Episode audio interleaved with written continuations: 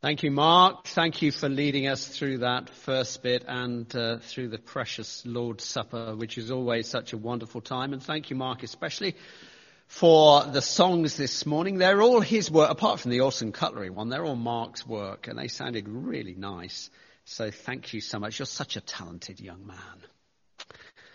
Uh, Mark mentioned in his prayer about Robin um, Dibble facing surgery this week. Just uh, if you didn't get that uh, intimation, Robin's surgery has actually been moved forward to, to this Wednesday, so do be praying for him about that and for his whole family, of course.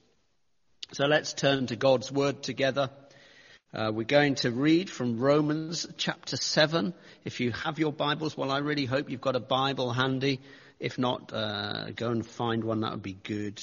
Let's read together Romans chapter 7. I'm going to read the first seven verses. Do you not know, brothers, for I am speaking to men who know the law, that the law has authority over a man only as long as he lives?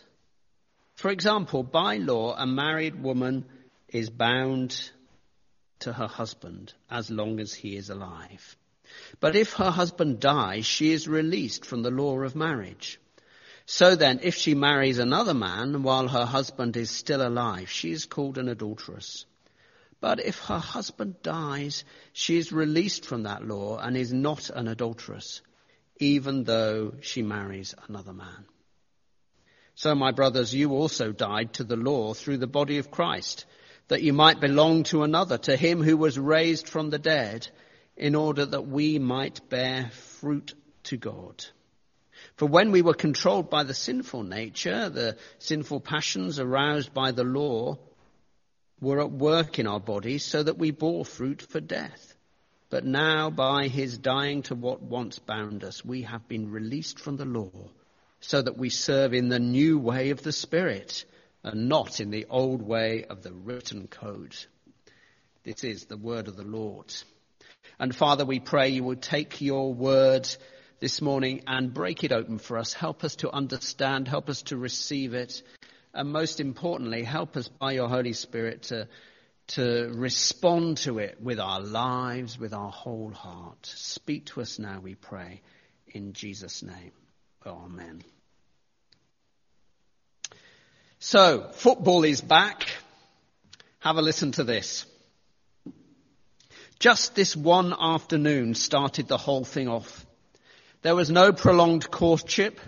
In a desperate and percipient attempt to stop the inevitable, Dad quickly took me to Spurs to see Jimmy Greaves score four against Sunderland in a 5-1 win. But the damage had been done, and the six goals and all the great players left me cold. I'd already fallen for the team that beat Stoke 1-0 from a penalty rebound. That's Nick Hornby's account of the origins of his lifelong love of Arsenal in his book Fever Pitch. And later on he says, I was chained to Arsenal and there was no way out. And it's not uncommon to hear football fans, real fans, talk of their clubs in this way. Sometimes it does sound as if it's an abusive relationship that they're in. But no matter how bad they get, they just can't leave. Of course, for those who really are in abusive relationships, abusive marriages and so forth, this comparison to a football club must seem trivial and insensitive. How sad when people feel chained into such a marriage. And how tragic when someone does break free to see them harking back to that toxic relationship or even to enter into another toxic, similar toxic relationship. And sadly, that happens a lot. All human beings actually have been an, in, in an abusive relationship with sin. In Christ, that relationship has been severed. But how sad, how tragic when we as Christians hark back to that relationship. You remember uh, the accusation that uh, Paul is uh, Just share my screen there. Remember the accusation that Paul is uh, answering. He's imagining people saying to him, look, if you preach that we're saved not by our own works, but, but purely by grace, um, uh, then and through faith, then won't people just go on doing as they like? In uh, chapter six, Paul has clearly shown that uh, um, that true believers can't think that way because in Christ we've died to sin, we've been raised to new life. Therefore, uh, sin and death no longer have mastery over us in chapter, in verse uh, 14 of chapter 6, he says, Sin shall not be your master because you are not under law, but under grace. And now in chapter 7, he unpacks what does he mean by that? Not under law, but under grace. It might surprise us to hear Paul talking negatively about the law. He's talking about the law God gave to his people Israel through Moses in the Old Testament. It's a gift of God. And if it's a gift of God, why does God, Paul talk negatively about it? He'll address that more next time we see in verse, uh, chapter 7 verse 7. He says, what then shall we say? Is the law sin? Certainly not. So we'll talk about that more next time. But it does seem that far from being the law being part of the solution here, somehow, when compi- combined with our sinful nature, actually law, that law becomes part of the problem. That's intriguing, isn't it? Paul's basic illustration is simple to understand. A married woman is uh, bound to her husband. She's not free to get involved with another man. That would be adultery. That would be against God's law. But if her husband dies, then that bond no longer exists. She is free to marry another.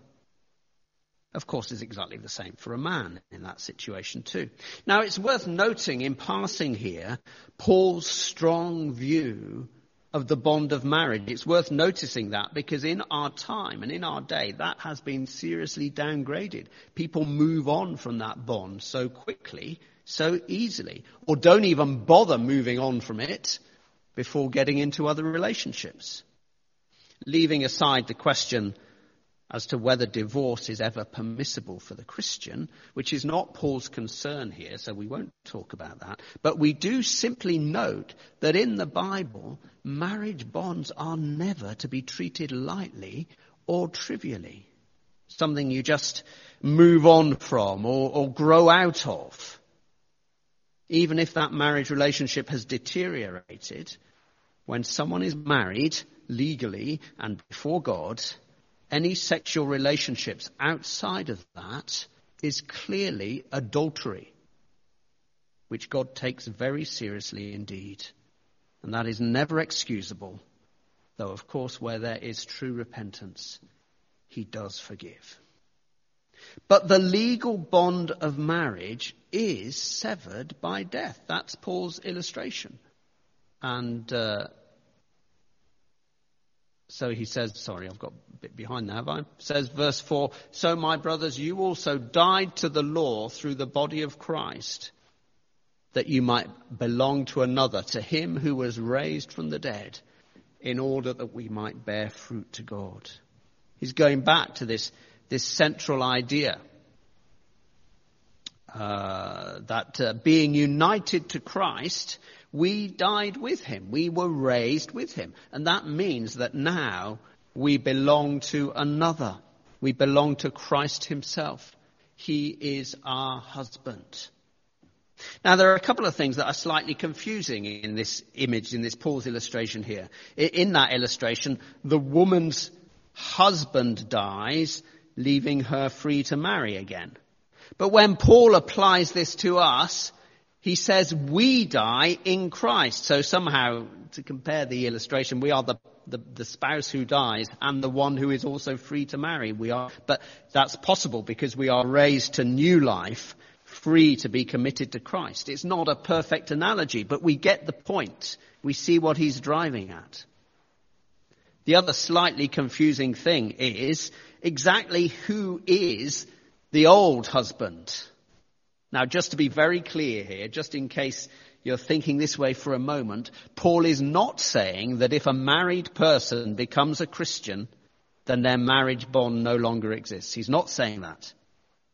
He's using this image to say that before we become Christians, it's like we're bound in marriage. But who are we bound to? To the law? Well, that's certainly possible. Certainly his Jewish readers would have, had that relationship with the Old Testament law. But in verse 5, in verse 5, uh, uh, he talks about when we were controlled by the sinful nature.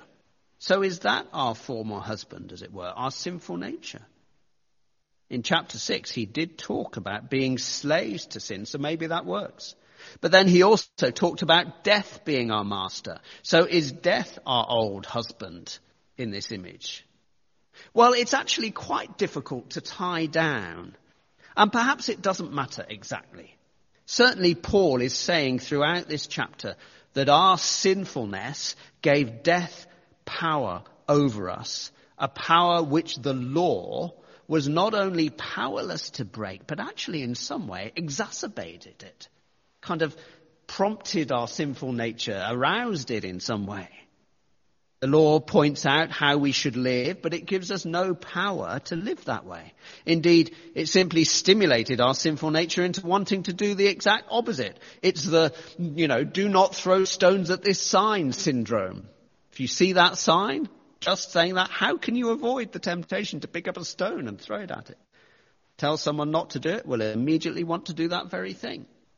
And that's how the law operated on our sinful nature. That's what Paul is saying in verse 5. For when we were controlled by the sinful nature, the sinful passions aroused by the law were, uh, were at work in our bodies so that we bore fruit for death. However, however exactly we want to pass this, the point is this in Christ, we are no longer bound to that old domestic arrangement. Something has happened that means we are free to belong to another. Christ himself, which means we're free to bear fruit for God. Uh, that's what he says in verse 4, in order that we might bear fruit for God. When that old bond was in place, we couldn't do it. We couldn't do it consistently. Even when we did good things, we took so much pride in them that our pride, our self-righteousness became the bigger problem that kept us from God and his salvation. We only bore fruit for death, as he says in verse 5. Now that's interesting he speaks very rhetorically here. He doesn't mean by that that people who aren't Christians can do nothing good or noble. We know that people can. We know there are examples of people who don't know Christ doing just that. But no one can do that perfectly. No one can do that consistently. And so whether we're following the law of Moses or whether we're following the law of our own consciences, we still fail to keep it, still condemned by whatever law we follow. And often our pride, as I've said, our pride, our self-righteousness stops us, and in particular stops the unbeliever from seeing their own shortcomings.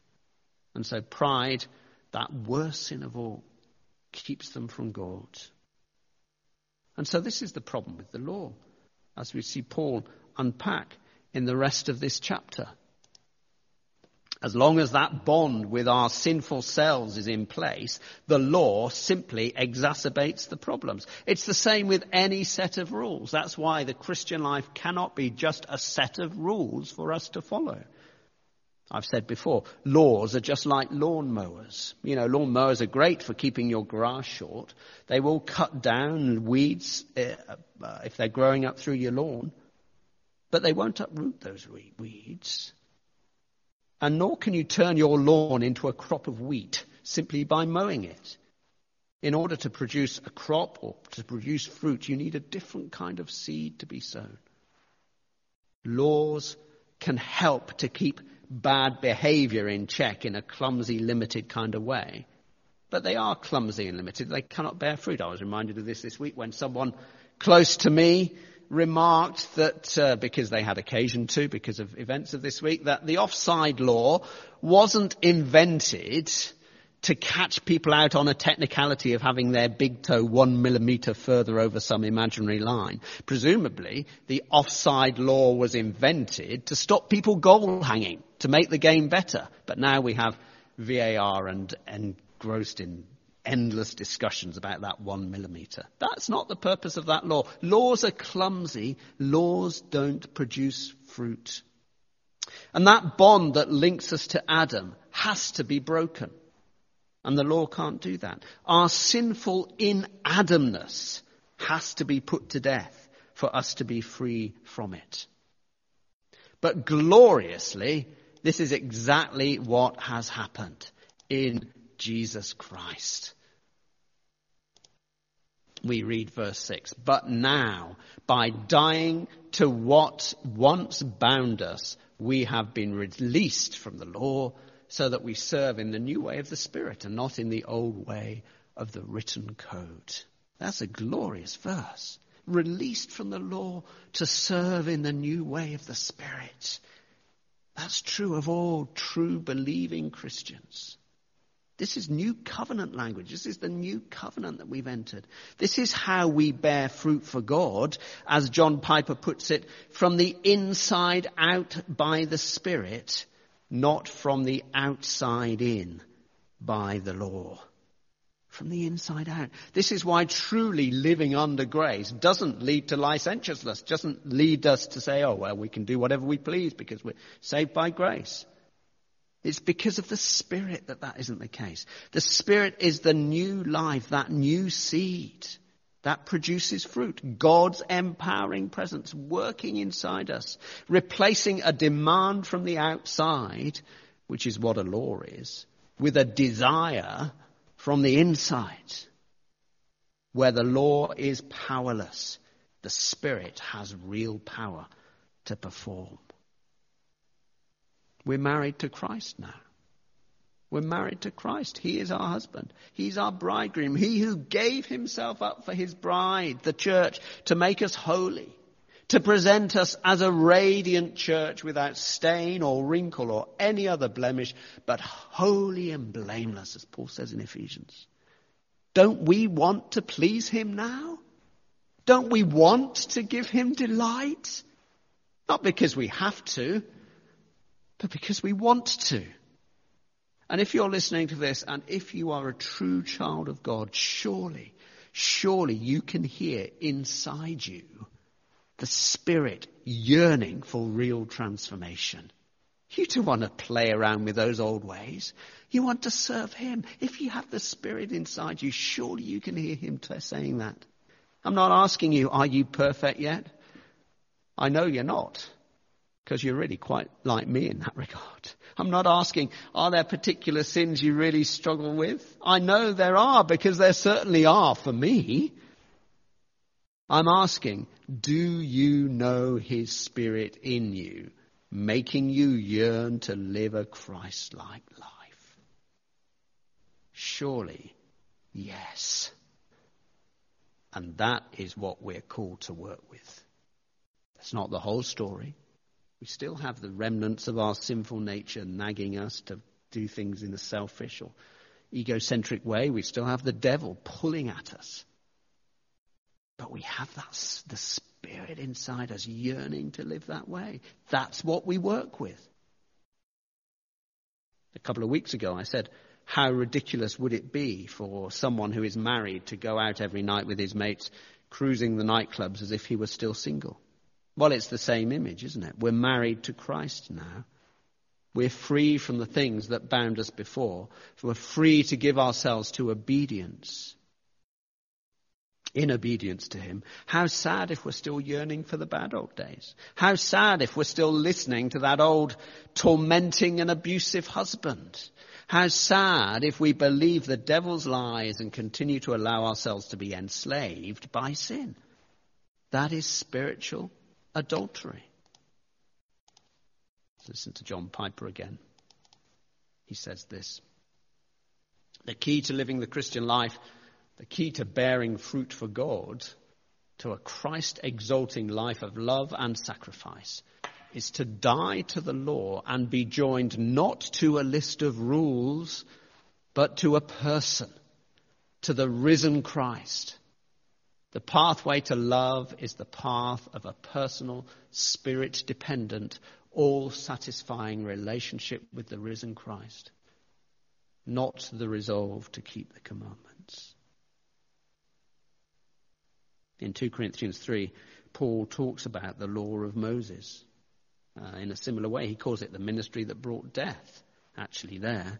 The law can't transform us. That's his point. It can't bring life. But what does transform us is gazing into the face of Christ. Paul says this in 2 Corinthians 3. We who with unveiled faces all reflect the Lord's glory are being transformed into his likeness with ever increasing glory, which comes from the Lord who is the Spirit.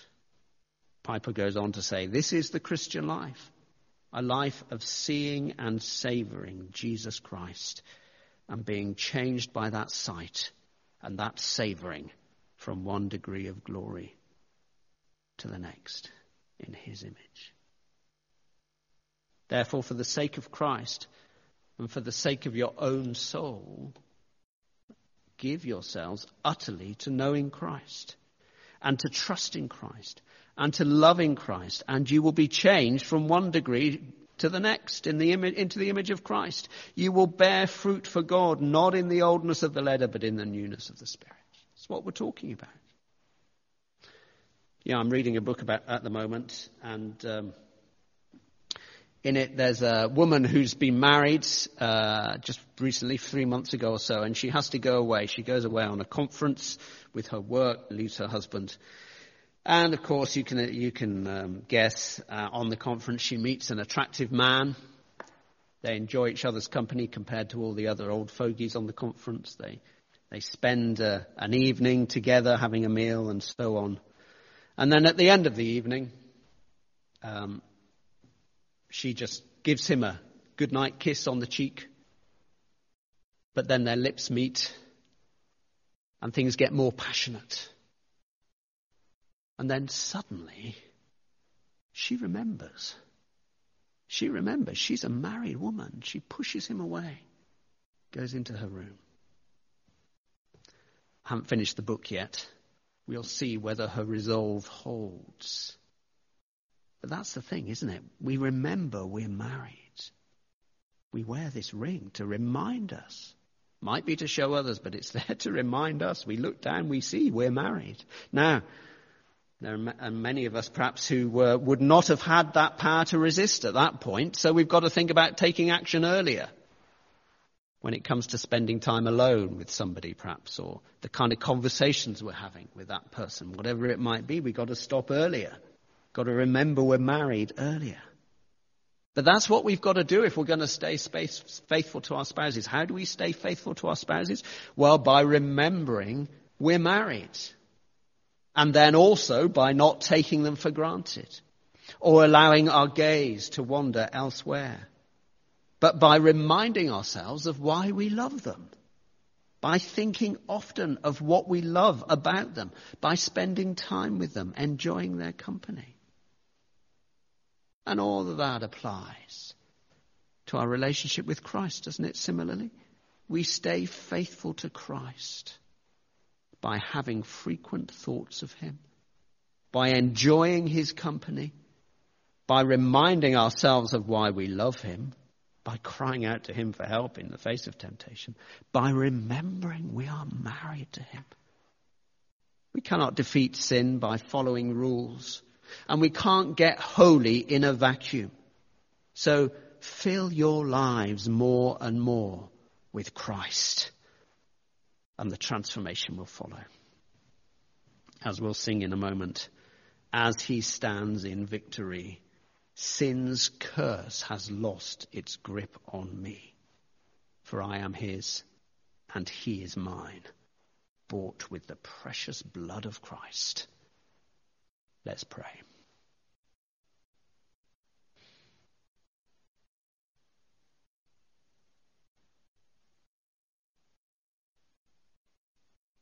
Take a moment to respond to Him in your heart. Is He your Lord and Savior? Then your husband, then just respond to him.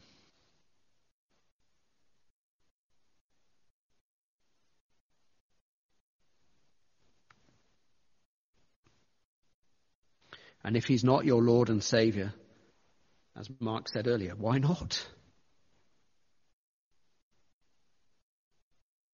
You're going to stay in that abusive relationship.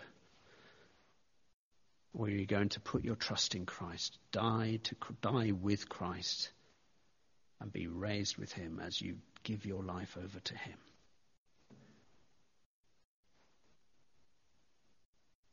And perhaps for some of us, there are particular sins that we're all too aware of, or particular dangers, particular flirtations of one sort or another. Let's pray for the strength to turn away from those to remember we're married, and to embrace Christ instead.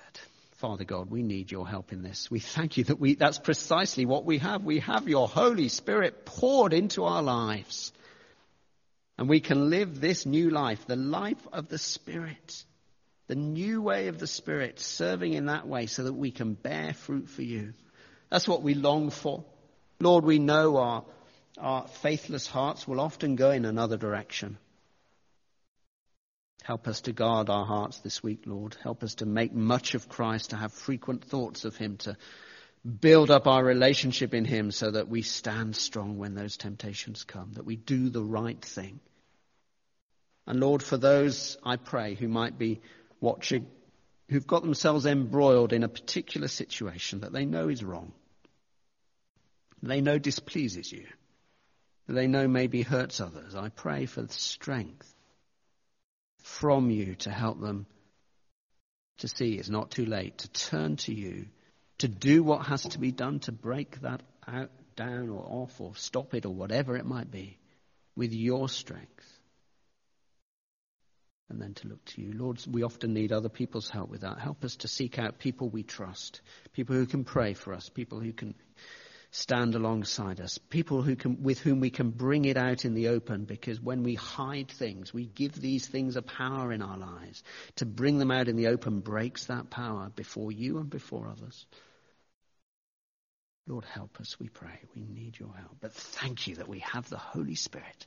Thank you that Christ has died for us. Not so that we can just say, yes, it's all right, we're going to heaven, but so that we can transform and live that eternal life here and now, as glorious as that is. And yes, for eternity in glory. Thank you, Lord. Amen.